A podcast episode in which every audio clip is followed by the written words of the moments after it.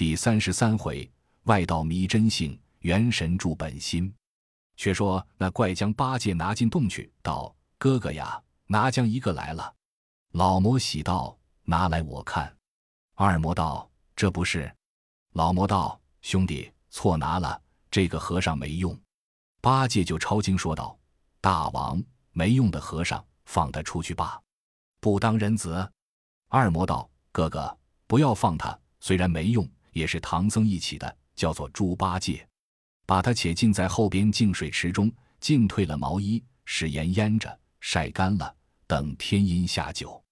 八戒听言道：“蹭蹬啊，撞着个犯烟蜡的妖怪了。”那小妖把八戒抬进去，抛在水里不提。却说三藏坐在坡前，耳热眼跳，身体不安，叫声：“悟空，怎么悟能这番巡山？”取之久而不来，行者道：“师傅还不晓得他的心理。”三藏道：“他有甚心？”行者道：“师傅啊，此山若是有怪，他半步难行，一定虚张声势，跑将回来报我。想是无怪，路途平静，他一直去了。”三藏道：“假若真个去了，却在那里相会？此间乃是山野空阔之处，比不得那电视城景之间。”行者道。师傅莫虑，且请上马。那呆子有些懒惰，断然走得迟慢。你把马打东西儿，我们定赶上他，一同去罢。真个唐僧上马，沙僧挑担，行者前面引路上山。却说那老怪又唤二魔道：“兄弟，你既拿了八戒，断乎就有唐僧。再去巡巡山来，切莫放过他去。”二魔道：“就行，就行。你看他几点起五十名小妖。”上山巡逻，正走处，只见祥云飘渺，瑞气盘旋。二魔道：“唐僧来了。”众妖道：“唐僧在那里？”二魔道：“好人头上祥云罩顶，恶人头上黑气冲天。那唐僧原是金蝉长老林凡，实是修行的好人，所以有这祥云飘渺。众怪都不看见。二魔用手指道：“那不是。”那三藏就在马上打了一个寒噤，又一指，又打个寒噤，一连指了三指，他就一连打了三个寒噤，心神不宁道：“徒弟呵，我怎么打寒噤嘛？”沙僧道：“打寒噤想是伤势病发了。”行者道：“胡说！师傅是走着这深山峻岭，必然小心虚惊，莫怕，莫怕。等老孙把棒打一路，与你压压惊。”好行者，离开棒。在马前丢几个解数，上三下四，左五右六，尽按那六韬三略，拾起神通。那长老在马上观之，真个是环中少有，世上全无。剖开路一直前行，险些儿不唬倒那怪物。他在山顶上看见魂飞魄丧，忽失声道：“几年间闻说孙行者，今日才知话不虚传，果是真。”众怪上前道：“大王。”怎么长他人之志气，灭自己之威风？你夸谁哩？二魔道：孙行者神通广大，那唐僧吃他不成？众怪道：大王，你没手段，等我们这几个去报大大王，叫他点起本洞大小兵来，摆开阵势，合力齐心，怕他走了那里去。二魔道：你们不曾见他那条铁棒，有万夫不当之勇。我洞中不过有四五百兵。怎禁得他那一棒？众妖道：“这等说唐僧吃不成，却不把猪八戒错拿了，如今送还他罢。”二魔道：“拿便也不曾错拿，送便也不好轻送。唐僧终是要吃，只是眼下还尚不能。”众妖道：“这般说还过几年吗？”二魔道：“也不消几年。我看见那唐僧只可善图，不可误取。”若要以势拿他，闻也不得一闻，只可以善去赶他，赚得他心与我心相合，却就善中取计，可以图之。众妖道：“大王如定计拿他，可用我等。”二魔道：“你们都各回本寨，但不许报与大王知道。若是惊动了他，必然走了风讯，败了我计策。我自有个神通变化，可以拿他。”众妖散去，他独跳下山来。在那道路之旁摇身一变，便做个年老的道者，真个是怎生打扮？但见他星冠晃亮，鹤发蓬松，羽衣为袖带，云履缀黄棕，神清目朗如仙客，体健身轻似寿翁。说什么青牛道士，也强如素劝先生。装成假象如真相，捏作虚情似实情。他在那大路旁庄做个跌蛇腿的道士，脚上血淋筋，口里哼哼的，只叫救人，救人。却说这三藏仗着孙大圣与沙僧欢喜前来，正行处，只听得叫师傅救人。三藏闻得道：“善哉，善哉！这旷野山中四下里更无村舍，是什么人叫？想必是虎豹狼虫虎捣的。这长老都回骏马，叫道：那有难者是甚人？可出来！这怪从草窠里爬出，对长老马前。”乒乓的知情磕头，三藏在马上见他是个道者，却又年纪高大，甚不过意，连忙下马搀道：“请起，请起。”那怪道：“疼，疼，疼！”丢了手看处，只见他脚上流血。三藏惊问道：“先生喝，你从那里来？因甚伤了尊祖？”那怪巧语花言，虚情假意道：“师傅呵，此山西去。”有一座清幽观宇，我是那观里的道士。三藏道：“你不在本观中侍奉香火，演习经法，为何在此闲行？”那魔道：“因前日山南里施主家妖道众禳星散福来晚，我师徒二人一路而行，行至深渠，呼吁着一只斑斓猛虎，将我徒弟衔去。贫道战兢兢的亡命奔走，一跤跌在乱石坡上，伤了腿足。”不知回路，今日大有天缘，得遇师傅，万望师傅大发慈悲，救我一命。若得到关中，就是点身卖命，一定重谢深恩。三藏闻言，认为真实，道：“先生呵，你我都是一命之人。我是僧，你是道，衣冠虽别，修行之理则同。我不救你喝，就不是出家之辈；救便救你。”你却走不得路里，那怪道立也立不起来，怎生走路？三藏道也罢也罢，我还走的路，将马让与你骑一程，到你上宫还我马去罢。那怪道师傅敢蒙厚情，只是腿胯跌伤，不能骑马。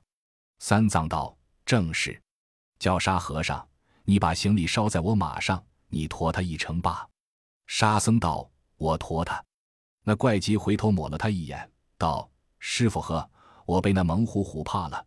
见着晦气色脸的师傅，愈加惊怕，不敢要他驮。”三藏叫道：“悟空，你驮吧。”行者连声答应道：“我驮，我驮。”那妖就认定了行者，顺顺的要他驮，再不言语。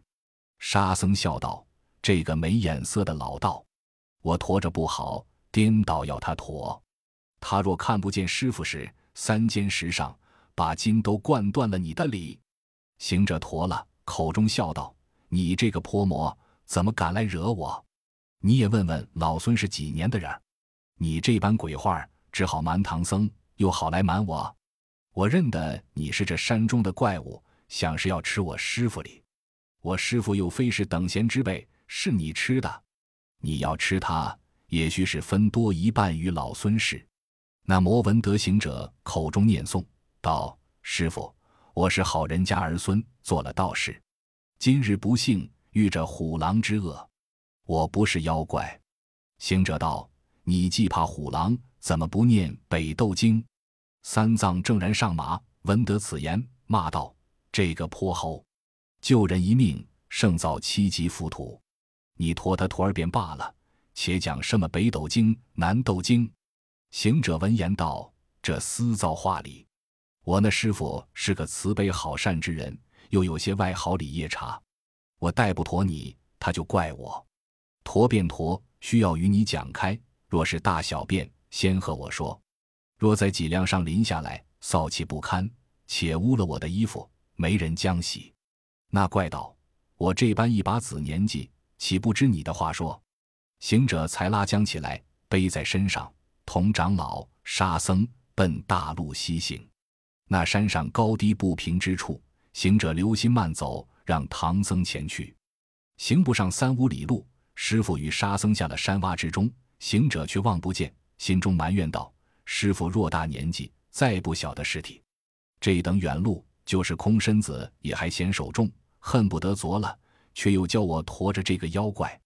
莫说他是妖怪，就是好人，这么年纪也死得着了。惯杀他罢，驮他怎的？”这大圣正算计要惯，原来那怪就知道了，且会潜山。就是一个移山倒海的法术，就在行者背上捻诀，念动真言，把一座须弥山潜在空中，劈头来压行者。这大圣慌的把头偏一偏，压在左肩臂上，笑道：“我的儿，你使什么重身法来压老孙哩？这个倒也不怕，只是正丹好挑，偏丹而难挨。那魔道一座山压他不住，却又念咒语，把一座峨眉山潜在空中来压。”行者又把头偏一偏，压在右肩臂上，看他挑着两座大山飞星来赶师傅。那魔头看见，就吓得浑身是汗，便体生惊道：“他却会丹山。”又整性情，把真言念动，将一座泰山潜在空中，劈头压住行者。那大圣力软筋麻，遭逢他这泰山下顶之法，只压得三尸神杂，七窍喷红。好妖魔！使神通压倒行者，却急驾长风去赶唐三藏，就于云端里伸下手来，马上窝人。慌得个沙僧丢了行李，撤出降妖棒，当头挡住。那妖魔举一口七星剑，对面来迎。这一场好杀！七星剑，降妖杖，万应金光如闪亮。这个环眼凶如黑沙神，那个铁脸真是卷帘江。那怪山前大显能，一心要捉唐三藏。这个努力保真僧，一心宁死不肯放。他两个喷云霭雾罩天宫，波土扬尘遮斗相。杀的那一轮红日淡无光，大地乾坤昏荡荡。来往相持八九回，不期战败沙和尚。那魔十分凶猛，十口宝剑，流星的解数滚来，把个沙僧战得软弱难躺，回头要走。早被他逼住宝杖，抡开大手握住沙僧，斜在左斜下，将右手去马上拿了三藏，脚尖勾着行李，张开口咬着马鬃，使起设法，把他们一阵风都拿到莲花洞里，厉声高叫道：“哥哥，这和尚都拿来了。”老魔闻言大喜道：“拿来我看。”二魔道：“这不是。”老魔道：“贤弟呀，又错拿来了也。”二魔道：“你说拿唐僧的。”老魔道：“事便就是唐僧，只是还不曾拿住那有手段的孙行者。须是拿住他，才好吃唐僧礼。若不曾拿的他，切莫动他的人。那猴王神通广大，变化多般。我们若吃了他师傅，他肯甘心？来那门前吵闹，莫想能得安生。”二魔笑道：“哥呵，你也忒会抬举人。若依你夸奖他，天上少有。”地上全无，自我观之，也只如此，没甚手段。老魔道，你拿住了。二魔道，他已被我遣三座大山压在山下，寸步不能举移，所以才把唐僧、沙和尚连马行李都涉江来也。那老魔闻言，满心欢喜道：“造化，造化！拿住这厮，唐僧才是我们口里的实礼。叫小妖。”快安排酒来，且与你二大王奉一个德功的班儿。二魔道：“哥哥，且不要吃酒，叫小的们把猪八戒捞上水来吊起。遂把八戒吊在东廊，沙僧吊在西边，唐僧吊在中间，白马送在槽上，行李收将进去。”老魔笑道：“贤弟好手段，两次捉了三个和尚。但孙行者虽是有山压住，也需要做个法，怎么拿他来凑争才好理？”二魔道：“兄长请坐。若要拿孙行者，不消我们动身，只教两个小妖拿两件宝贝，把它装将来吧。”老魔道：“拿什么宝贝去？”二魔道：“拿我的紫金红葫芦，你的羊脂玉净瓶。”老魔将宝贝取出道：“差那两个去。”二魔道：“差精细鬼、灵力虫二人去。”吩咐道：“你两个拿着这宝贝。”径至高山绝顶，将底朝天，口朝地，叫一声“孙行者”。他若应了，就已装在里面。随即贴上太上老君急急如律令奉旨的帖儿，他就一时三刻化为脓了。二小妖叩头，将宝贝领出去，拿行者不提。却说那大圣被魔石法压住在山根之下，欲苦思三藏，逢灾念圣僧，厉声叫道：“师傅啊！想当时你到两界山接了压帖，老孙脱了大难，禀教沙门，感菩萨赐予法旨，我和你同住同修，同源同相，同见同知。怎想到了此处，遭逢魔障，又被他遣山压了，可怜，可怜！你死该当，只难为沙僧。”八戒与那小龙画马一场，这正是树大招风，风撼树；人为名高名丧人。叹罢，那珠泪如雨。早惊了山神、土地与五方揭谛神众，会金头揭地道：“这山是谁的？”土地道：“是我们的。”你山下压的是谁？土地道：“不知是谁。”接地道：“你等原来不知。”这压的是五百年前大闹天宫的齐天大圣孙悟空行者，如今皈依正果，跟唐僧做了徒弟。你怎么把山界与妖魔压他？你们是死了。他若有一日脱身出来，他肯饶你。就是从轻，土地也问个百战，山神也问个冲俊，我们也领个大步应试。那山神、土地才怕道：委实不知，不知。只听得那魔头念齐遣山咒法，我们就把山移将来了。谁晓得是孙大圣？接地道：“你且休怕，律上有云，不知者不做。我与你计较，放他出来，不要叫他动手打我们。”土地道：“就没理了，既放出来又打。”接地道：“你不知他有一条如意金箍棒，十分厉害，打着的就死，挽着的就伤，磕一颗金段，擦一擦儿皮塔里。”那土地山神心中恐惧，与五方揭谛商议了，却来到三山门外叫道：“大圣，山神、土地、五方揭谛来见。”好行者，他虎兽雄心还在，自然的气象昂昂，声音朗朗道：“见我怎的？”土地道：“告大圣得知，遣开山，请大圣出来，赦小神不公之罪。”行者道：“遣开山，不打你。”喝声。起去，就如官府发放一般。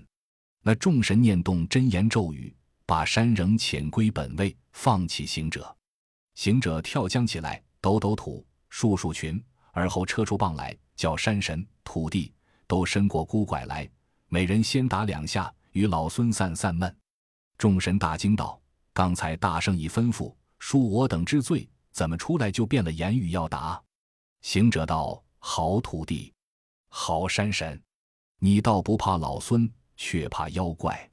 土地道：那魔神通广大，法术高强，念动真言咒语，拘唤我等在他洞里，一日一个轮流当值里。行者听见“当值”二字，却也心惊，仰面朝天，高声大叫道：“苍天，苍天！自那混沌初分，天开地辟，花果山生了我。我也曾遍访名师。”传授长生秘诀，想我那随风变化、伏虎降龙、大闹天宫，名称大圣，更不曾把山神、土地欺心使唤。今日这个妖魔无状，怎敢把山神、土地换为奴仆，替他轮流当值？天哪！几生老孙，怎么又生此辈？那大圣正感叹间，又见山凹里霞光艳艳而来。行者道：“山神。”土地，你既在这洞中当值，那放光的是甚物件？土地道：“那是妖魔的宝贝放光，想是有妖精拿宝贝来想你。”行者道：“这个却好耍字啊！我且问你，他这洞中有甚人与他相亡？”土地道：“他爱的是烧丹炼药，喜的是全真道人。”行者道：“怪道他变个老道士，把我师傅骗去了。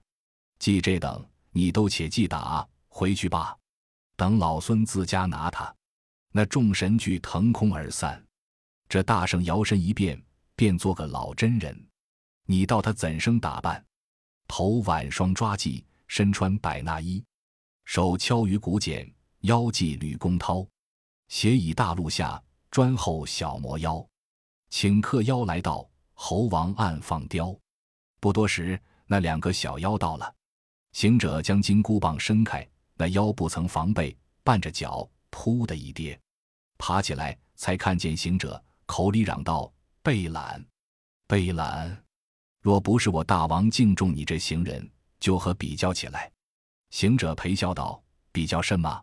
道人见道人，都是一家人。”那怪道：“你怎么睡在这里，伴我一跌？”行者道：“小道童见我这老道人要跌一跌做见面钱。”那妖道：“我大王见面钱只要几两银子，你怎么跌一跌做见面钱？你别是一乡风，绝不是我这里道士。”行者道：“我当真不是，我是蓬莱山来的。”那妖道：“蓬莱山是海岛神仙境界。”行者道：“我不是神仙，谁是神仙？”那妖却回身坐席，上前道：“老神仙，老神仙，我等肉眼凡胎，不能识人，言语冲撞，莫怪，莫怪。”行者道：“我不怪你。常言道，仙体不踏凡地，你怎知之？我今日到你山上，要度一个成仙了道的好人。那个肯跟我去？”精细鬼道：“师傅，我跟你去。”灵力虫道：“师傅。”我跟你去。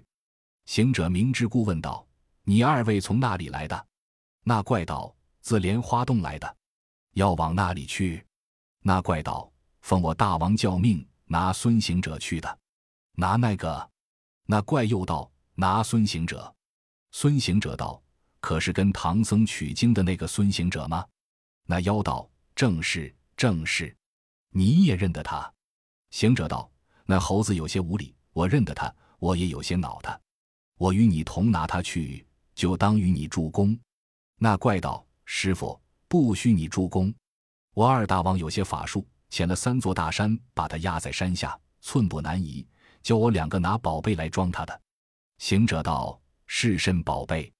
精细鬼道：“我的是红葫芦，他的是玉净瓶。”行者道：“怎么样装他？”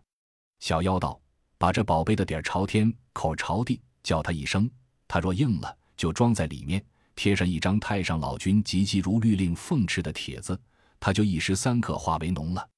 行者见说，心中暗惊道：“厉害，厉害！”当时日职公草报信说有五件宝贝，这是两件了，不知那三件又是什么东西。行者笑道：“二位，你把宝贝借我看看。”那小妖乃知什么诀窍，就于袖中取出两件宝贝。双手递与行者，行者见了，心中暗喜道：“好东西，好东西！我若把尾子一绝，嗖的跳起走了，只当是送老孙。”忽又思道：“不好，不好！抢便抢去，只是坏了老孙的名头，这叫做白日抢夺了。”复递与他去道：“你还不曾见我的宝贝里？”那怪道：“师傅有甚宝贝？”也借于我凡人看看压灾。好行者伸下手，把尾上毫毛拔了一根，捻一捻，叫变，即便做一个一尺七寸长的大紫金红葫芦，自腰里拿将出来，道：“你看我的葫芦吗？”那灵力虫接在手看了，道：“师傅，你这葫芦长大有样范，好看，却只是不中用。”行者道：“怎地不中用？”那怪道：“我这两件宝贝。”每一个可装千人里，行者道：“你这装人的何足稀罕？我这葫芦连天都装在里面里。”那怪道：“就可以装天。”行者道：“当真的装天？”那怪道：“只怕是谎，就装与我们看看才信，不然绝不信你。”行者道：“天若恼着我，一月之间常装他七八遭；不恼着我，就半年也不装他一次。”灵力虫道：“哥呀，装天的宝贝与他换了吧。”精细鬼道：“他装天的，怎肯与我装人的相换？”灵力虫道：“若不肯啊，贴他这个净瓶也罢。”行者心中暗喜道：“葫芦换葫芦，于外贴净瓶，一件换两件，其实甚相应。”即上前扯住那灵力虫道：“装天可换吗？”那怪道：“但装天就换。”不换，我是你的儿子。”行者道：“也罢，也罢，我装与你们看看。”郝大圣低头捻诀，念个咒语，叫那日游神、夜游神、五方揭谛神，即去与我奏上玉帝，说老孙皈依正果，保唐僧去西天取经，路阻高山，失逢苦厄，妖魔耐保，无欲诱他换之。万千拜上，将天借与老孙装逼半个时辰，以助成功。若到半生不肯，即上凌霄殿，动起刀兵。那日游神境至南天门里。凌霄殿下启奏玉帝，备言前事。玉帝道：“这泼猴头出言无状。前者观音来说，放了他保护唐僧。朕这里又差五方揭谛、四支公曹轮流护持。如今又借天装，天可装乎？才说装不得。那班中闪出哪吒三太子，奏道：万岁，天也装得。玉帝道：天怎样装？哪吒道。自混沌初分，以清清为天，重浊为地。天是一团清气，而浮托瑶天宫阙。以理论之，其实难装。但指孙行者保唐僧西去取经，成所谓泰山之福缘，海深之善庆。今日当助他成功。玉帝道：“卿有何助？”哪吒道：“请降旨意，往北天门问真武借造雕旗，在南天门上一展，把那日月星辰毙了。”对面不见人，桌白不见黑，哄那怪道：“只说装了天，以助行者成功。”玉帝闻言，依卿所奏。那太子奉旨前来北天门见真武，备言前事。那祖师遂将其父太子。早有游神即将大圣耳边道：“哪吒太子来助攻了。”行者仰面观之，只见祥云缭绕，果实有神，却回头对小妖道：“装天罢。”小妖道：“要装就装，只管阿棉花时怎的？”行者道：“我方才运神念咒来。”那小妖都睁着眼看他怎么样装天。这行者将一个假葫芦抛江上去，你想，这是一根毫毛变的，能有多重？被那山顶上风吹去，飘飘荡荡，足有半个时辰方才落下。只见那南天门上，哪吒太子把皂旗波拉拉展开。把日月星辰俱遮蔽了，真是乾坤莫染旧，宇宙电装成。二小妖大惊道：“才说话时只好向午，却怎么就黄昏了？”行者道：“天既装了，不变时候怎不黄昏？如何又这等样黑？”行者道：“日月星辰都装在里面，外却无光，怎么不黑？”小妖道：“师傅，你在那厢说话里。”行者道：“我在你面前不是。”小妖伸手摸着道：“只见说话，更不见面目。师傅，此间是什么去处？”行者又哄他道：“不要动脚，此间乃是渤海岸上，若塌了脚，落下去，呵，七八日还不得到底里。”小妖大惊道：“罢，罢，罢，放了天罢！我们晓得是这样装了，若弄一会子，落下海去，不得归家。”好行者见他认了真实，又念咒语，惊动太子，把旗卷起，却早见日光正午。小妖笑道：“妙啊，妙啊！这样好宝贝，若不换喝，成为不是养家的儿子。”那精细鬼交了葫芦，灵力虫拿出净瓶，一起儿递与行者。行者却将假葫芦儿递与那怪。行者既换了宝贝，却又干事找绝。旗下拔一根毫毛，吹口仙气，变作一个铜钱，叫道：“小童，你拿这个钱去买张纸来。”小妖道：“何用？”行者道：“我与你写个合同文书，你将这两件装人的宝贝换了我一件装天的宝贝，恐人心不平，向后去日久年深，有甚反悔不便，故写此各之为照。”小妖道：“此间又无笔墨，写甚文书？”我与你赌个咒罢。行者道：“怎么样赌？”小妖道：“我两件装人之宝，贴换你一件装天之宝。若有反悔，一年四季遭瘟。”行者笑道：“我是绝不反悔。如有反悔，也照你四季遭瘟。”说了是，将身一纵，把尾子敲了一敲，跳在南天门前，谢了哪吒太子挥旗相助之功。太子回宫脚趾，将其送还真武不提。这行者伫立霄汉之间，观看那个小妖，毕竟不知怎生驱处，且听下回分解。